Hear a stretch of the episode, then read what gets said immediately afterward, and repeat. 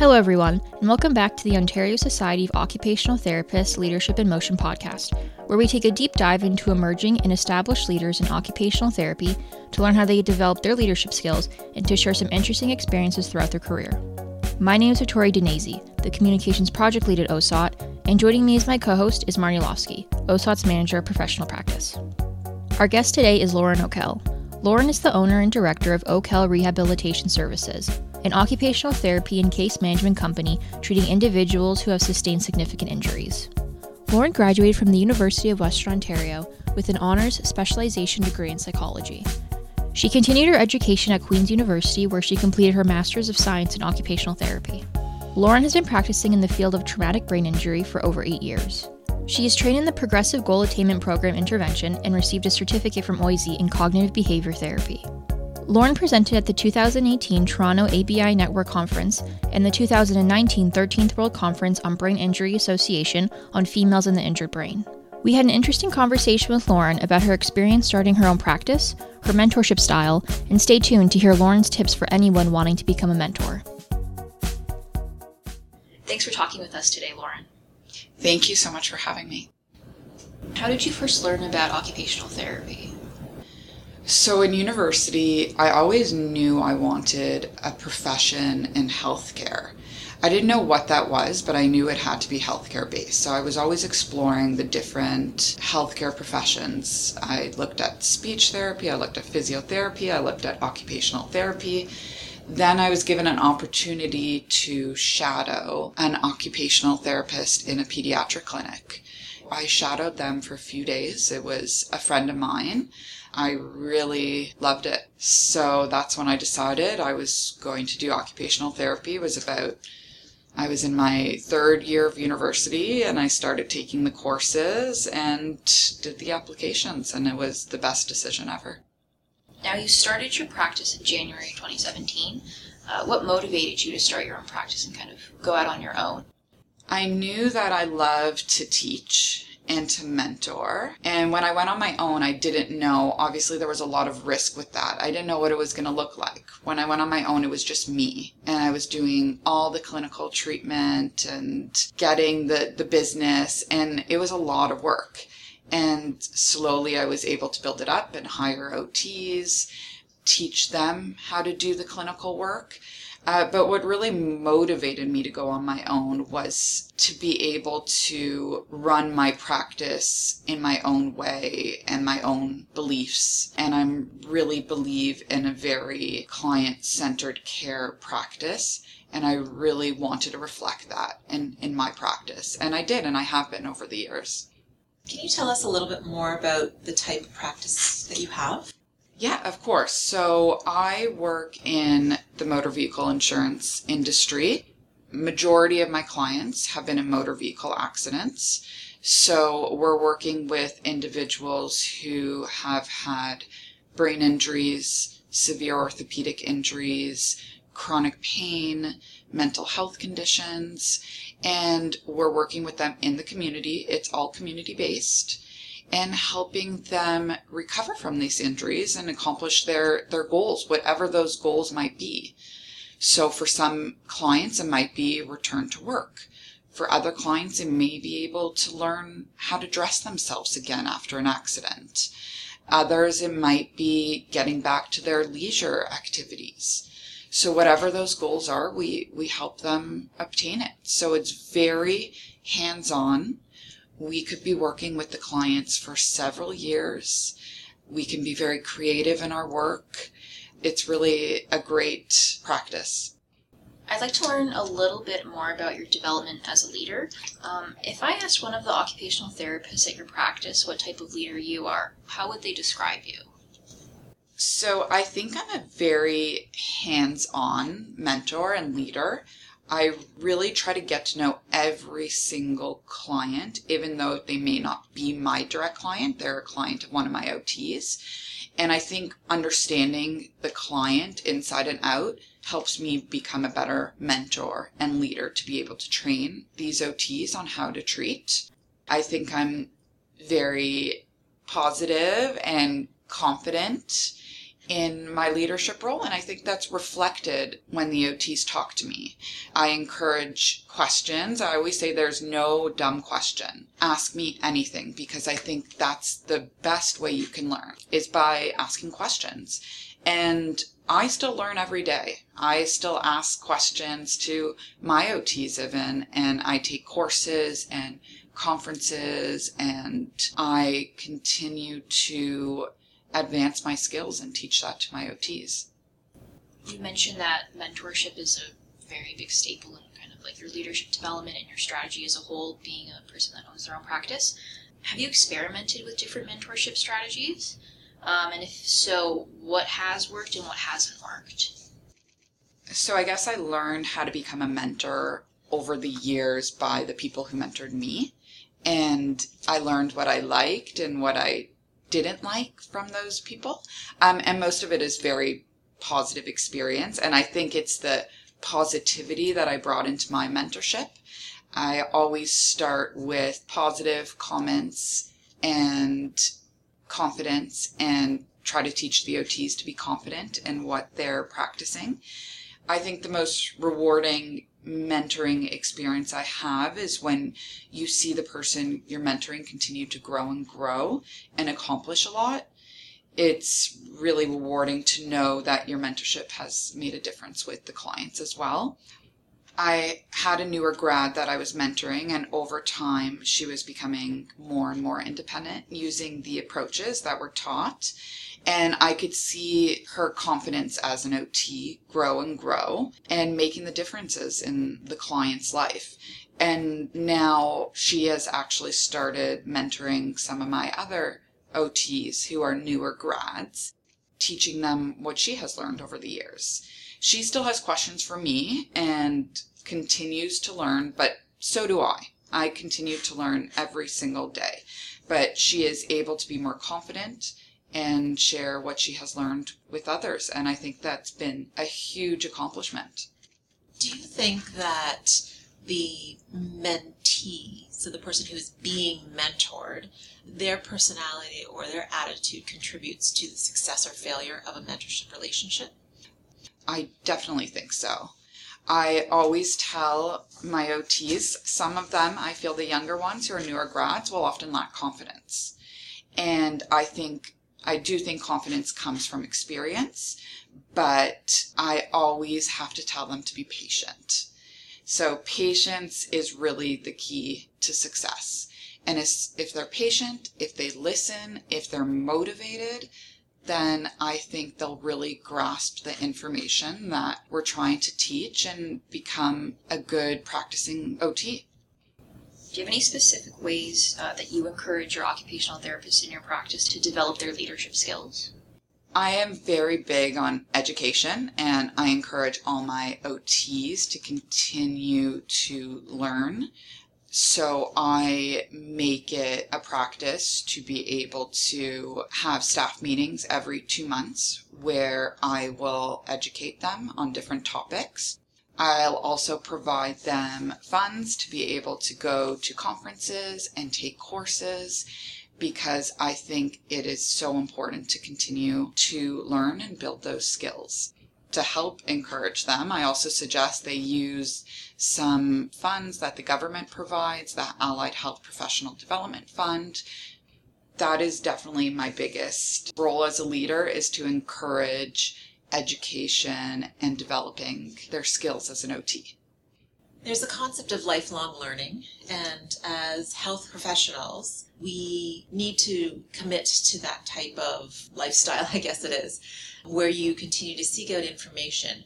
And often what we hear are people's excuses as to why they can't or won't or don't have time. Is there a suggestion that you can make for people who say that they don't have time because their client caseload's too heavy or they don't have funding through their or um, their employer or other sources or means? Is there something that you can suggest? I, I think that's very individually based, depending on the OT and what they really want and how motivated they are to succeed. So, the more motivated they are, the more they'll make the time to do this. And I encourage this with my OTs. I do provide them funding to use for conferences or courses. And if they need help scheduling the time to make it happen, uh, I'll help them do that. But I think it really depends on the OT and, and what they want and if they're really motivated to learn. And sometimes setting it as a priority to set that ahead of something else. And you mentioned uh, doing it through a staff meeting, something incorporated into another expectation or requirement of their job just to get that. Or um, perhaps there are other options of, as you mentioned, mentorship or working collaboratively with a client that doesn't cost anything, doesn't really cost more time than you would be usually committing to those tasks. And all that is professional development and lifelong learning. Yes, I have staff meetings every two months, and it's an opportunity for all the OTs to come together, to socialize, to mingle, and then to also learn. So I think I've had very good feedback on these staff meetings. Everyone loves coming to them because they're fun. So as long as you make the learning environment fun, then it, it seems to help encourage these OTs to continue to learn and grow.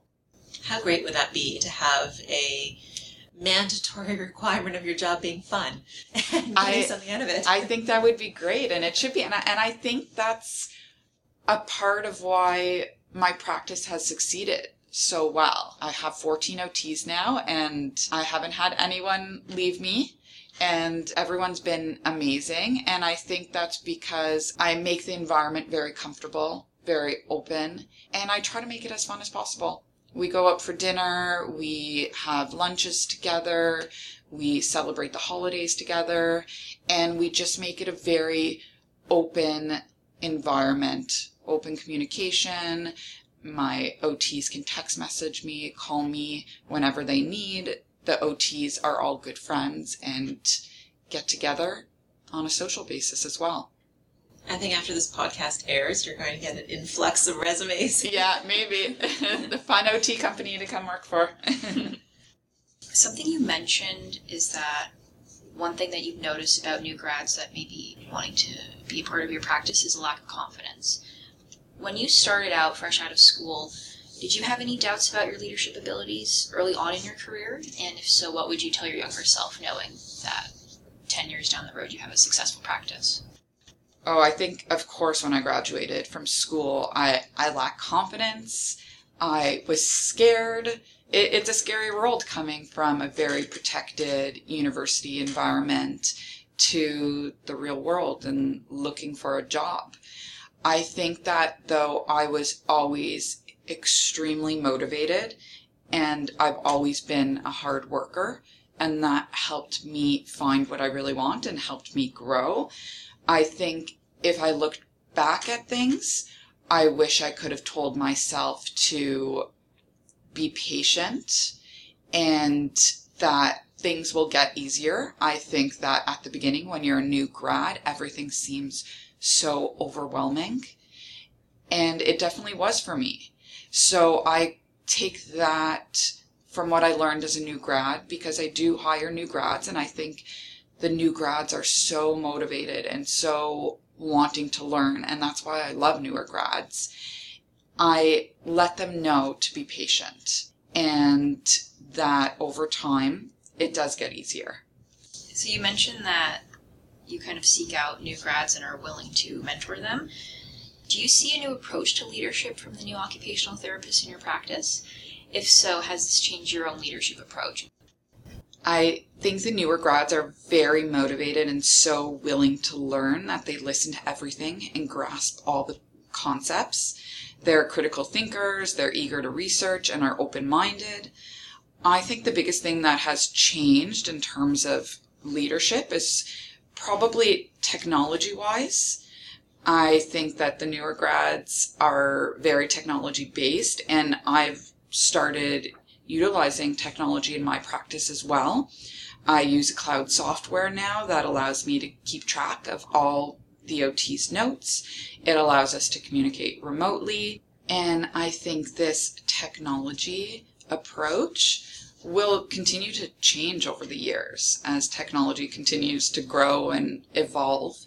I think that this is something that should definitely be explored further as an OT and will continue to grow as part of my practice as well. OSOT has its own mentorship program, and we have about 10 to 15% of our members who are willing to be mentors to other OTs, which I think is a phenomenal number uh, of OTs willing to do this. What would you recommend as tips for these people who either have already come forward to say that they would be interested in mentoring, or to those who maybe are unsure if they should come forward I think the tips for people who want to mentor is really to be confident in their mentorship, to be positive, to encourage the OTs to ask questions. If someone's unsure if they want to be a mentor, the, the best advice I can give is is to try it. Ultimately, as OTs, we all became OTs to help our clients. And ultimately, as a mentor, you're teaching these newer OTs how to best treat their clients. So at the end of the day, it's all about the client and client centered care. And I think that we have to always keep this in mind as an OT. So if anyone's hesitant about becoming a mentor, I would say try it, be confident, be patient.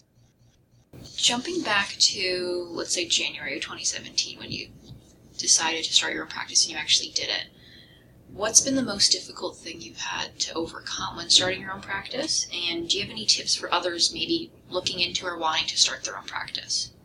So, I went to school to become an occupational therapist, but I didn't go to school to become a businesswoman.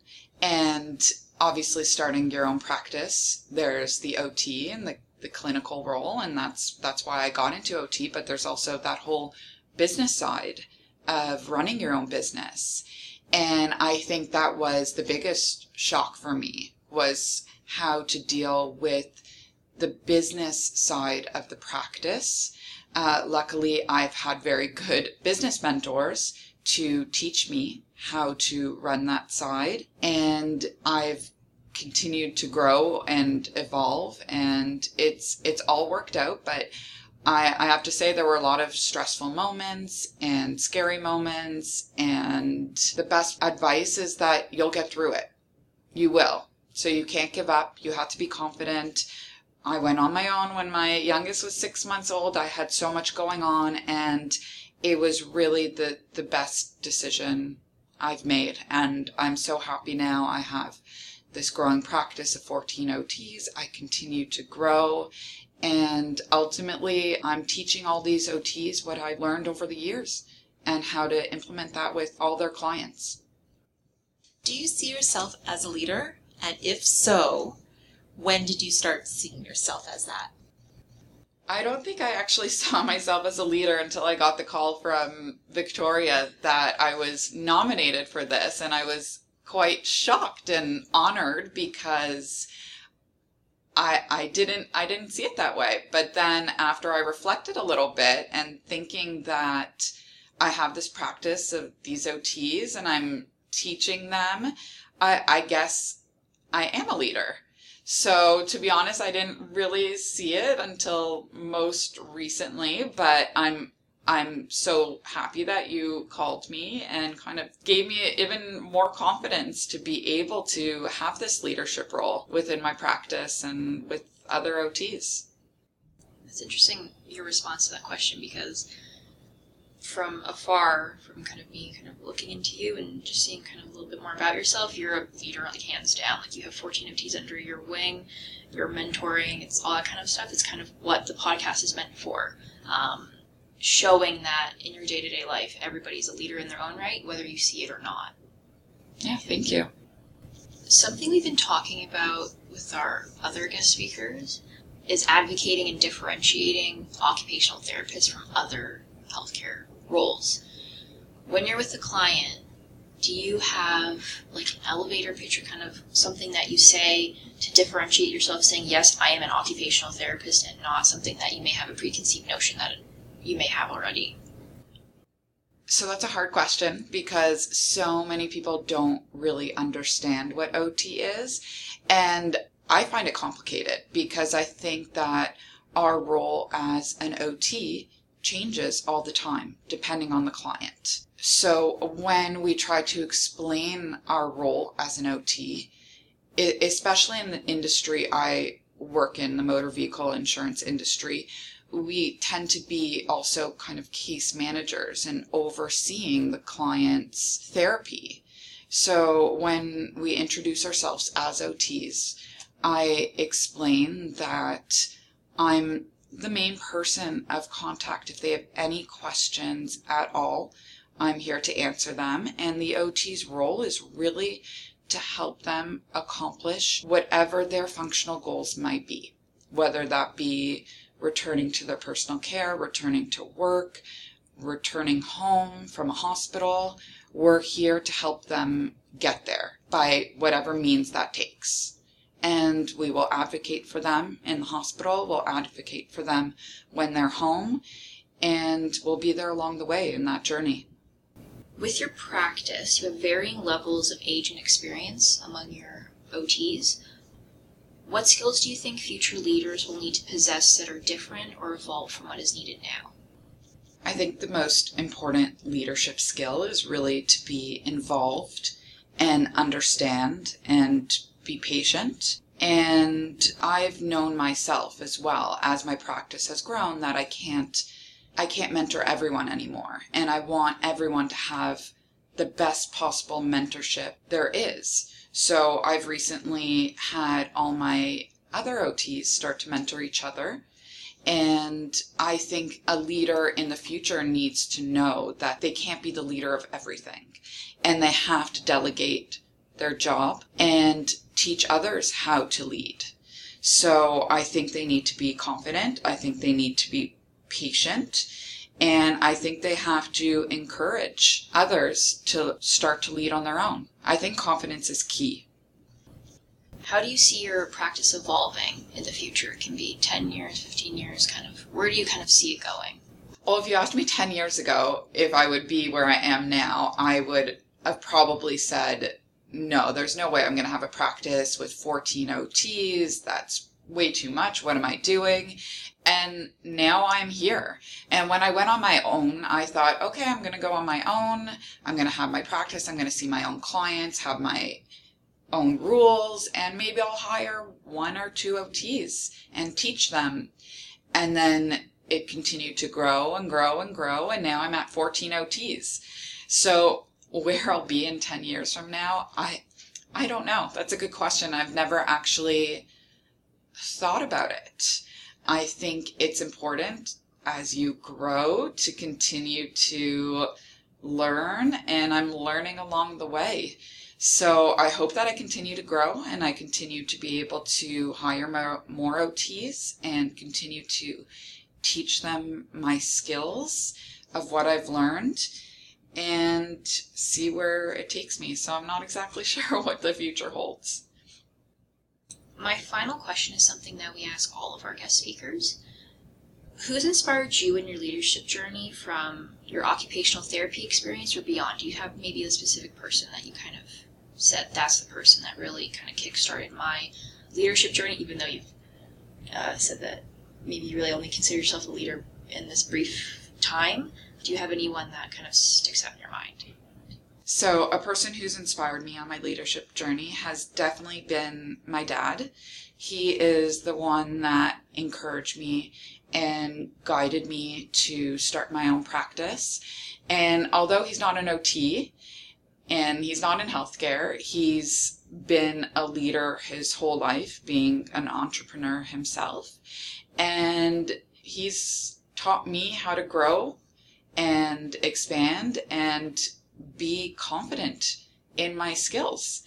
And I continue to ask him questions every day, and he continues to encourage me to ask those questions. And I think he has been a huge role model in my ability to be a successful OT and a successful leader and a successful mentor. Thanks so much for taking the time to speak with us today. Thank you. Thanks for listening to Leadership in Motion. Lauren gave some valuable advice for occupational therapists wanting to become a mentor. If you want to learn more about OSOT's mentorship program, the link will be in the episode description. Don't forget to subscribe to Leadership in Motion and leave a review. Make sure to follow OSOT on Facebook, Twitter, and LinkedIn to stay in the know about all things OT in Ontario. Links will be included in the description. Is there something about Leadership in Motion you like or needs to be improved? Don't forget to complete our listeners' feedback survey in the episode description. If you have any emerging or established leaders in occupational therapy you want as a guest for a future episode, email us at osot at osot.on.ca. Until next time, thanks for listening.